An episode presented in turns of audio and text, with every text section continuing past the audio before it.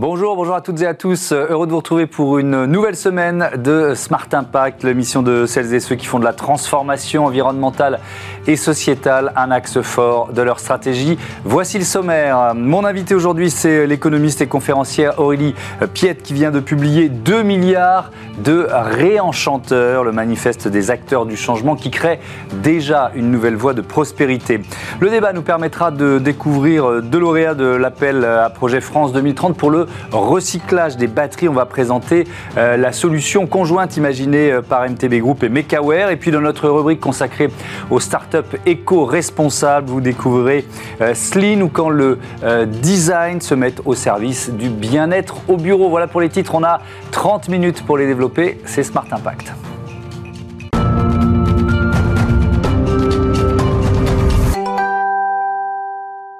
L'invité de Smart Impact, c'est euh, Aurélie Piette, économiste, auteure, conférencière. Euh, elle est avec nous en, visioconférence. Bonjour, vous publiez avec euh, Marc Luix-Guizy 2 milliards de réenchanteurs aux éditions Actes Sud. Qui sont-ils ces, ces réenchanteurs? Euh, alors juste avant de, peut-être de apporter quelques quelques précisions avant de démarrer, euh, surtout ce, livre, je voulais dire qu'il est euh, le, d'abord une intuition, une intuition et le constat que nous avons pu faire d'une aspiration vraiment sur le terrain, une volonté de, de, changement de modèle. Et tout ça s'est confirmé finalement par la suite à travers les différentes recherches, les différentes expériences de terrain, les différentes rencontres que nous avons pu avoir avec Marc et puis sont vraiment le fruit d'un travail, euh, enfin de 20 ans de travail pour Marc euh, au sein notamment de, de, 10 ans auprès de la cellule de prospective de la Commission européenne euh, et puis pour moi de, de 7 ans de recherche également sur, sur, sur ces sujets en tant qu'économiste indépendante. Voilà, c'est vraiment, un nouveau, c'est vraiment un nouveau modèle dont on va parler ensemble. Mais alors, je répète ma question parce que j'aime bien qu'on y réponde à mes questions. Qui sont-ils ces réenchanteurs?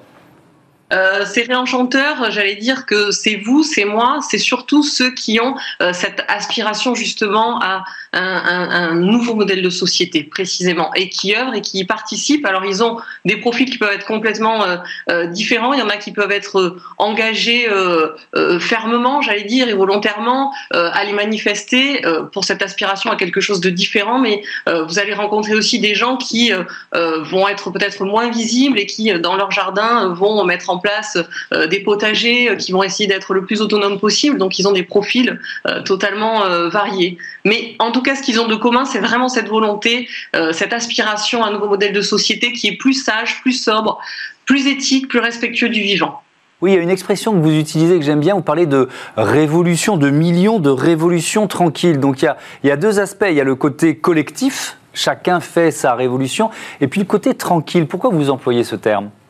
Bah, précisément pour ça, parce que euh, finalement, c'est un mouvement de fond qui n'est peut-être pas visible euh, pour l'ensemble de, la population et, et, tranquille peut-être aussi parce que ça marque une avancée euh, profonde, mais surtout voilà parce qu'elle est peut-être pas aussi visible qu'on l'imagine.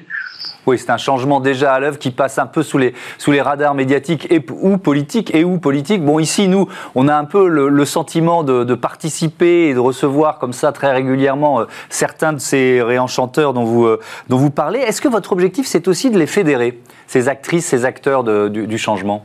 Ouais, complètement. C'est vraiment des, des objectifs, j'allais dire, prioritaires. Les raisons pour lesquelles on a écrit cet ouvrage, c'est vraiment de fédérer, de rassembler, presque de rendre hommage aussi à ces acteurs du changement euh, pour leur montrer qu'ils sont, euh, ben, qu'ils sont nombreux, que c'est une force colossale aujourd'hui et qui, qui contribue et qui œuvre vraiment à à ce changement vous êtes membre experte de la Convention des entreprises pour le climat. On a, on a reçu euh, chaque mois dans cette euh, émission euh, des, représentants, représentants d'entreprises qui participaient et qui participent toujours d'ailleurs à cette, à cette convention. Est-ce qu'il y, a, y a aussi le grand défi des entrepreneurs pour la planète Est-ce que vous vous sentez voilà, en harmonie? Est-ce qu'il joue aussi ce rôle de fédération, de partage de bonnes pratiques? C'est une expression que j'entends souvent ici. Ouais, complètement. C'est assez, euh, c'est assez euh, troublant même de le, de le vivre et de le partager, de l'expérimenter.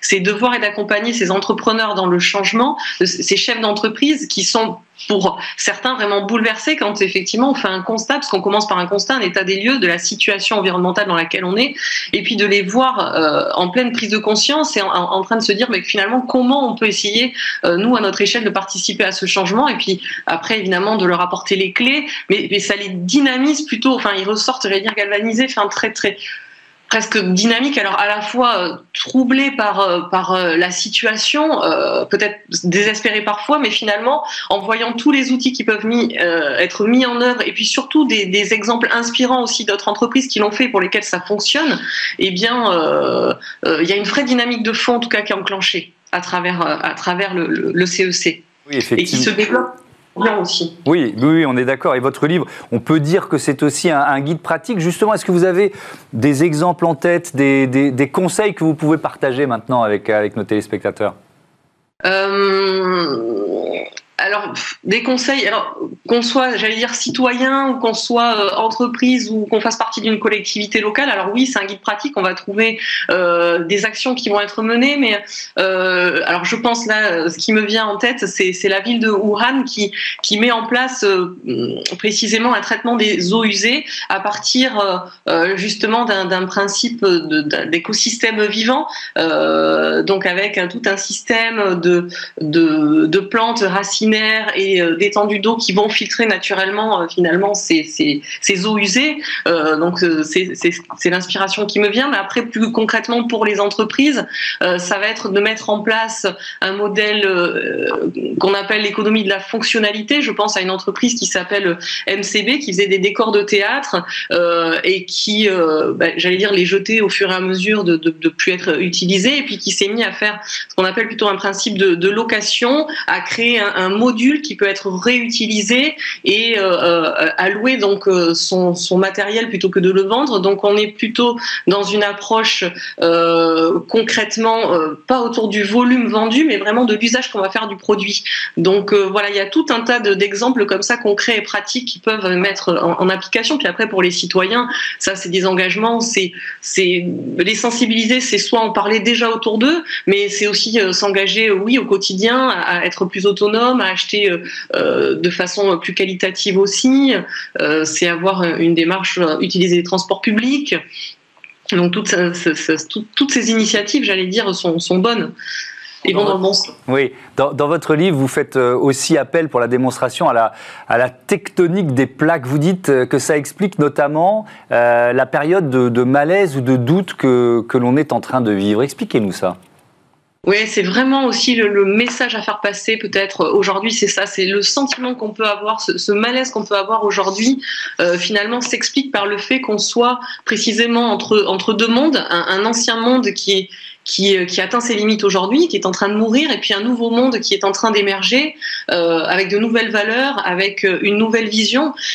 Et effectivement, prendre cette, cette, image de ce, ces deux plaques tectoniques qui sont en train de se, de se chevaucher, de s'entrechoquer, et évidemment dans l'espoir que cette nouvelle plaque tectonique, basée, j'allais dire, sur des valeurs plus de, sobriété, comme on l'a évoqué, de respect, de, respect du vivant, de bienveillance, évidemment, prenne le dessus sur cette ancienne plaque tectonique et ce, ce vieux monde avec avec voilà ces valeurs de, puissance, de pouvoir, euh, d'argent, de performance qui, qui, petit à petit effectivement euh, euh s'éteint s'éteindra. Euh, et, puisque vous parlez de performance, il y a la question de, euh, de la prise en compte de, de, tout ce qui est du bilan extra-financier, on peut dire ça comme ça. Euh, là aussi, c'est un défi de ce nouveau monde dont on parle, c'est-à-dire intégrer ces notions à un bilan comptable d'une entreprise, leur donner toute leur place? Alors euh, oui, à l'échelle de l'entreprise, et j'allais dire à, plus grande échelle, ça serait vraiment de passer effectivement un indicateur plus qualitatif. Aujourd'hui, ce qui, ce qui euh, j'allais dire notre phare, notre finalité première, euh, c'est la croissance, c'est augmenter le PIB, et c'est un indicateur quantitatif. Et je pense que ça serait un marqueur fort au niveau déjà des gouvernements de passer ou de basculer sur des sur des sur des indicateurs qualitatifs, et évidemment de façon à ce que ça puisse aussi s'étendre aux entreprises, mais elle s'y engage déjà au quotidien. et de plus en plus, ces marqueurs et ces indicateurs qualitatifs de la qualité de l'eau, de l'air, de la terre, du bien-être ou des salariés ou du bien-être de la population se développent de plus en plus. Mais ça serait effectivement, en tout cas, au niveau des gouvernements, un engagement fort vers lequel on pourrait aller peut-être facilement, euh, en tout cas facilement, je ne sais pas, mais euh, engageant. Euh, vous, nous parliez de cette période de, friction en, quelque sorte, en, espérant que le nouveau modèle puisse s'imposer. Sauf que le, fait d'abandonner l'ancien modèle, ça a aussi des conséquences, des conséquences sociales, des conséquences en termes d'emploi. Il y a de nouveaux métiers qui, s'inventent. Comment on, passe cette période compliquée?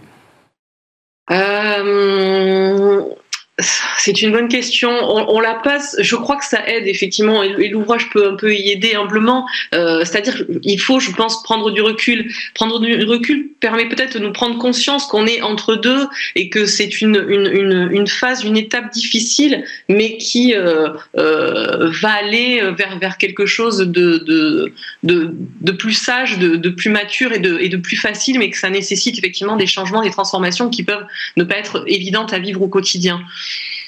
Merci beaucoup Aurélie Piette. Votre livre 2 euh, milliards de réenchanteurs est donc euh, publié aux éditions Actes Sud. On passe tout de suite euh, à notre débat, le débat de ce Smart Impact, le recyclage des batteries au programme.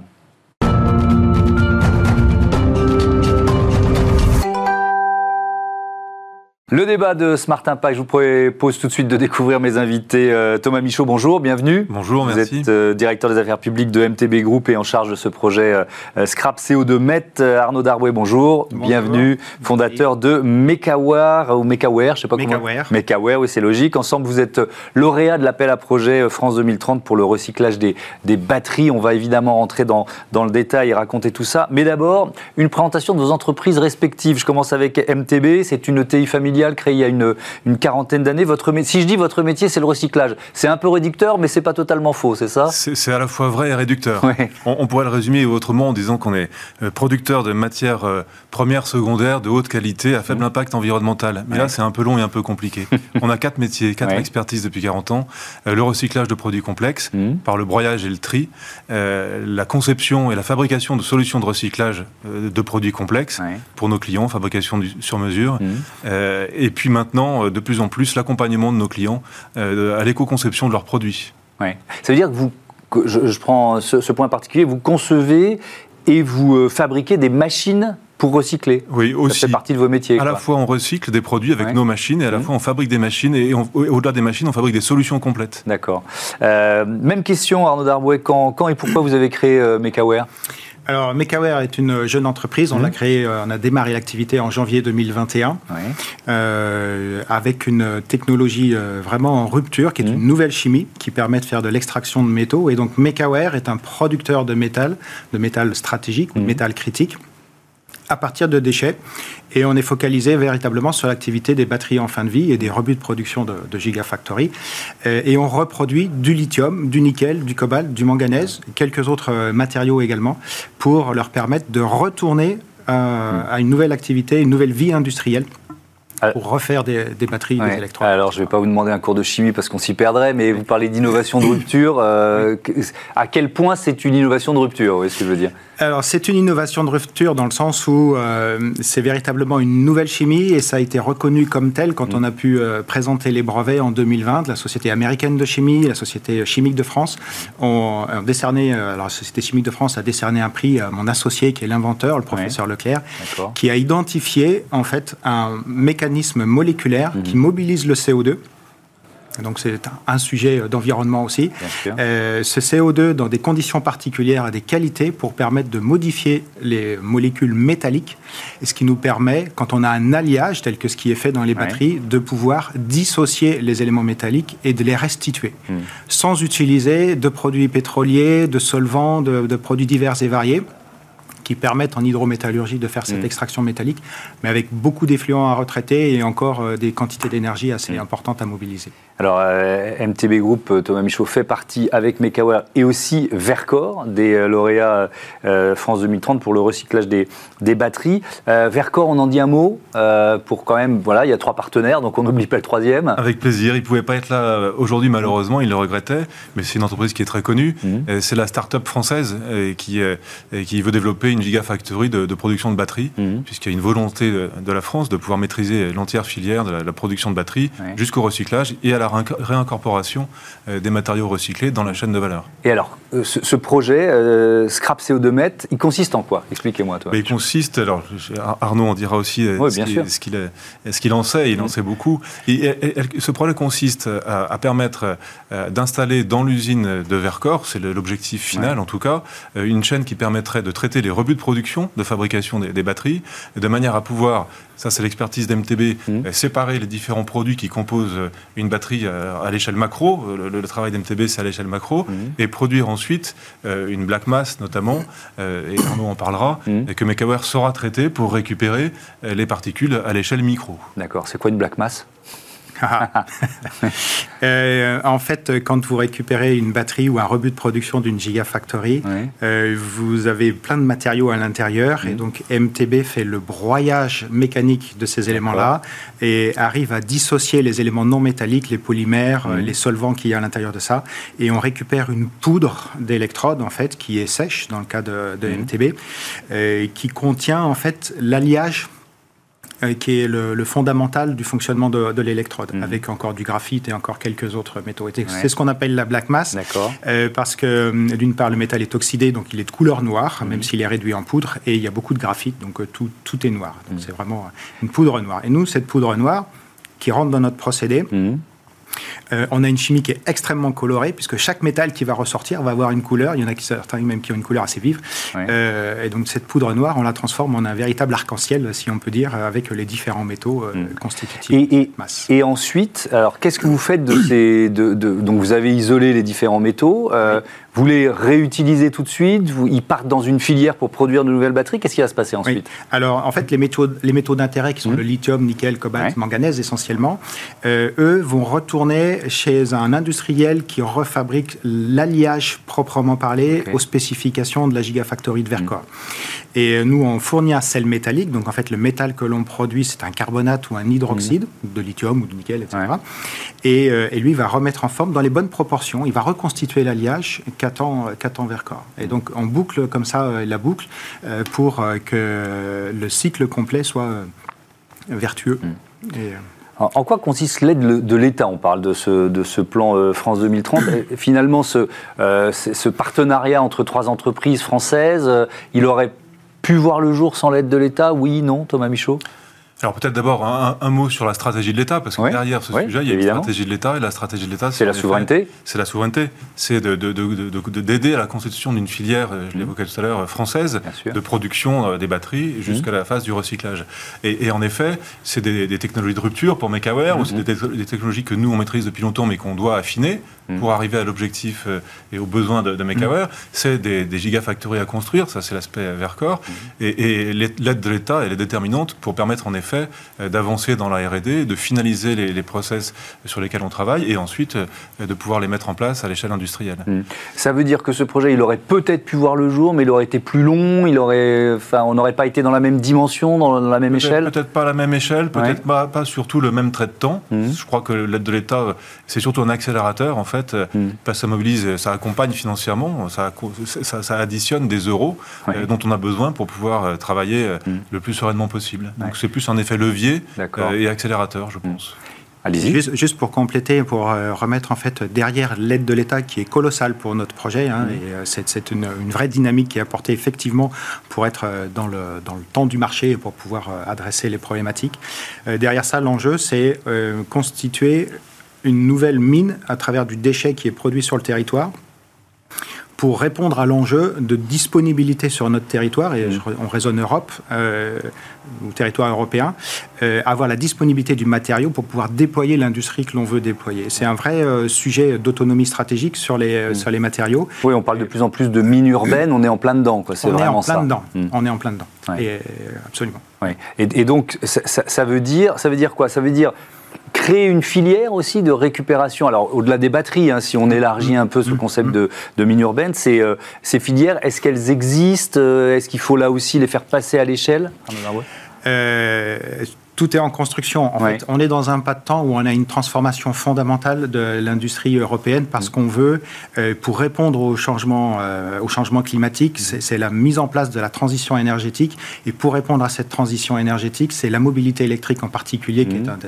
un, gros, euh, un gros challenge. Et derrière ça, c'est l'accès aux métaux critiques pour pouvoir produire sur notre territoire ce que l'on veut, ce que l'on veut produire. Mm. Et ça passe par toute l'industrie qui est visible à l'échelle européenne de l'industrie des batteries.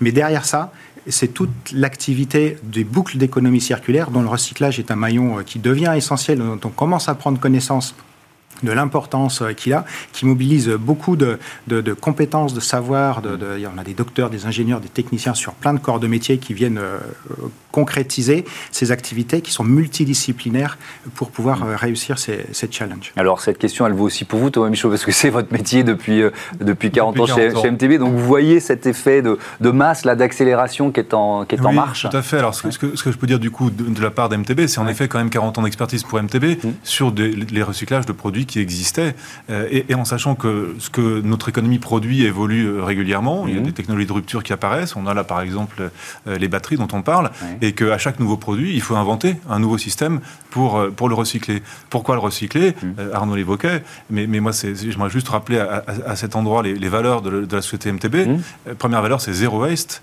c'est tout déchet doit être traité et traité le plus complètement possible. Pourquoi? Ben, Pour nos enfants, simplement, parce que les ressources du monde sont finies, nous le savons, et nous ne pouvons pas nous développer à l'infini sans euh, optimiser au moins euh, ce, que, ce qui existe dans nos déchets, cette matière première euh, qui existe dans nos déchets. Mais, cette valeur qui existe depuis longtemps, je, je, repose la question, c'est-à-dire d'un seul coup, elle devient un peu collective? Ah, Est-ce bah, que vous avez ce sentiment-là Oui, on, a ce sentiment. Elle devient collective pour plein de raisons différentes, parce qu'il y a sans mm. doute une prise de conscience globale des producteurs que leur matière première, c'est leur ressource principale, et s'ils veulent en garder... C'est une richesse aussi, c'est une richesse, et, qu'on ne peut pas seulement en faire un déchet, mm. qu'il faut la réintégrer le, mm. plus possible. Il y a des effets d'impact de, la réglementation, il y a la prise de conscience des uns et des autres, puis il y a la réglementation qui pousse de plus, de plus en plus les producteurs à maîtriser euh, l'entière chaîne de vie de leurs produits, et qui les oblige ensuite à garantir leur recyclage et à réincorporer euh, dans leur production les matières premières recyclées. Alors on est à quelle échéance On va terminer là-dessus, Arnaud Darboué. Quand vous devenez producteur de batteries dans, combien de temps Dans combien de mois ou euh, d'années 1er septembre 2026. On aura fait euh, quelques tonnes préalablement, mais voilà, dans le projet, on a une, on a une échéance de, démarrage qui est déjà planifiée et calée sur ce projet-là. On a d'autres projets à côté, mais qui, sont, qui viendront juste après en termes de, production, puisqu'on est vraiment dans la construction d'écosystèmes avec plusieurs projets euh, alignés euh, D'accord. Avec une ambition d'abord française, mais potentiellement européenne. Vous le disiez, notre, euh, terrain de jeu, entre guillemets, c'est l'Europe. Absolument. Et le modèle particulier dans lequel on est, euh, grâce à notre innovation de rupture, permet de venir adresser chaque gigafactory européenne, mmh. euh, et potentiellement en dehors d'Europe aussi,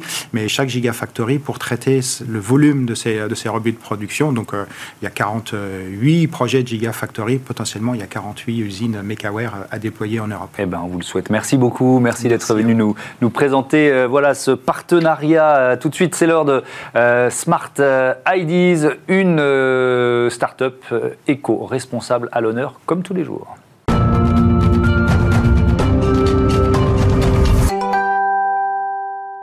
Bonjour Martin Soher, bienvenue. Bonjour. Vous êtes le cofondateur de Slim, entreprise créée en, 2020 avec Nathanaël Desormeaux et Damien Carrette. Pourquoi vous l'avez créé? C'était quoi l'idée?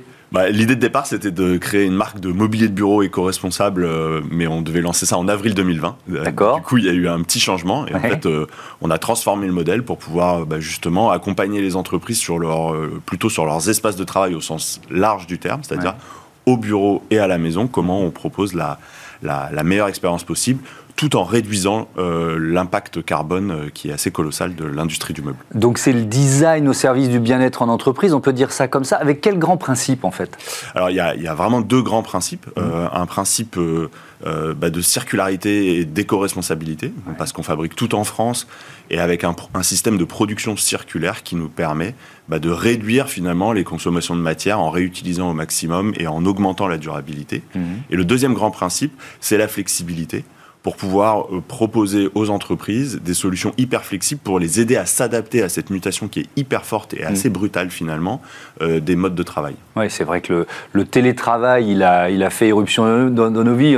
Euh, il, y avait moins de 5% des entreprises qui le pratiquaient en 2017. Aujourd'hui, c'est 30, 30 enfin, ou des salariés qui... Enfin voilà, ça, prend, ça, prend vraiment une part très importante évidemment dans, dans, dans nos vies. ça veut dire quoi? Ça veut dire que les entreprises, elles réduisent leurs mètres carrés, elles les réaménagent pour, votre business, ça a quelles conséquences? Alors en fait, c'est les deux. C'est-à-dire qu'elles les réduisent, mais elles les réutilisent différemment. Parce qu'en fait, euh, quand on est bien installé à la maison, mmh. euh, il y a la question de pourquoi est-ce que je ferais une heure de transport pour aller au bureau. Euh, ce qui reste très important pour nouer des relations, créer des liens, collaborer, etc. Mmh. Par contre, il faut être capable de créer cette alchimie qui fonctionne bien. Et donc, il faut complètement réaménager les bureaux pour pouvoir proposer plusieurs typologies d'espaces, des espaces qui vont favoriser la concentration, des espaces qui vont favoriser la collaboration et des espaces pour renforcer les échanges informels. Mais ça veut dire que les solutions que vous proposez, elles sont évidemment euh, adaptables ou euh, installables euh, chez, chez les particuliers, quoi, dans, dans les bureaux de télétravail en quelque sorte, à la maison. effectivement, on a, on a, deux solutions. Une solution qui va permettre d'aider les entreprises à s'assurer que leurs collaborateurs travaillent dans les meilleures conditions à la maison. Il y a beaucoup encore qui travaillent sur la table de salle à manger, dans le canapé etc.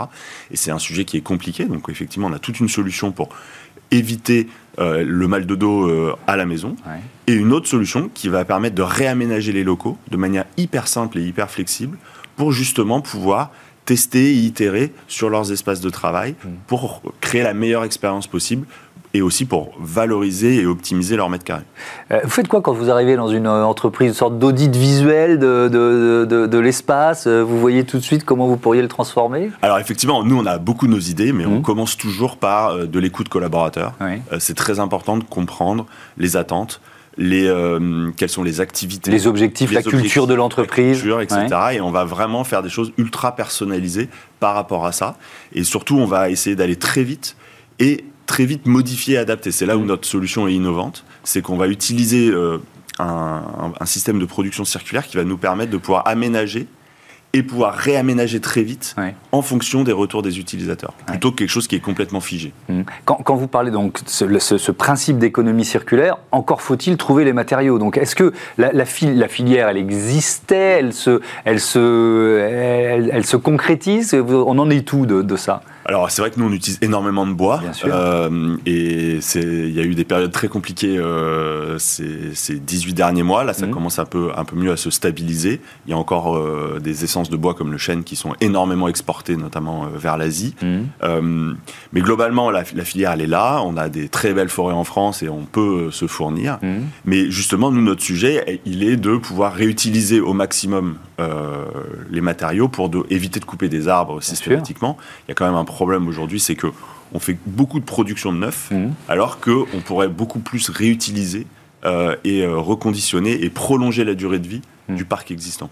Mais est-ce que la question, je l'ai peut-être pas bien posée, est-ce que le réflexe qui consiste à dire on, on, détruit des bureaux, euh, est-ce que le réflexe de récupérer ces matériaux existe? Alors, je, pense qu'on est au tout début. Euh, ça progresse, effectivement. Il y a un avant, un après Covid clairement là-dessus. Et la sensibilité des entreprises, elle est beaucoup plus forte. Euh, maintenant, nous, notre vision, elle est de, proposer des solutions qui intègrent l'économie circulaire, mais qui restent un vrai service. Hmm. C'est-à-dire que ça ne doit pas être un truc, une, contrainte supplémentaire pour l'entreprise, mais hmm. plutôt quelque chose qui est imbriqué dans nos solutions, ce qui permet d'intégrer l'économie circulaire dans quelque chose qui va leur donner de la flexibilité, qui va répondre à leurs enjeux, et en même temps euh, le, utiliser la, création de valeur de l'économie circulaire pour répondre à ça. Merci beaucoup Martin Sauer et bon vent à, à Voilà, c'est la fin de ce numéro de Smart Impact. Merci à toutes et à tous de votre fidélité. À très vite.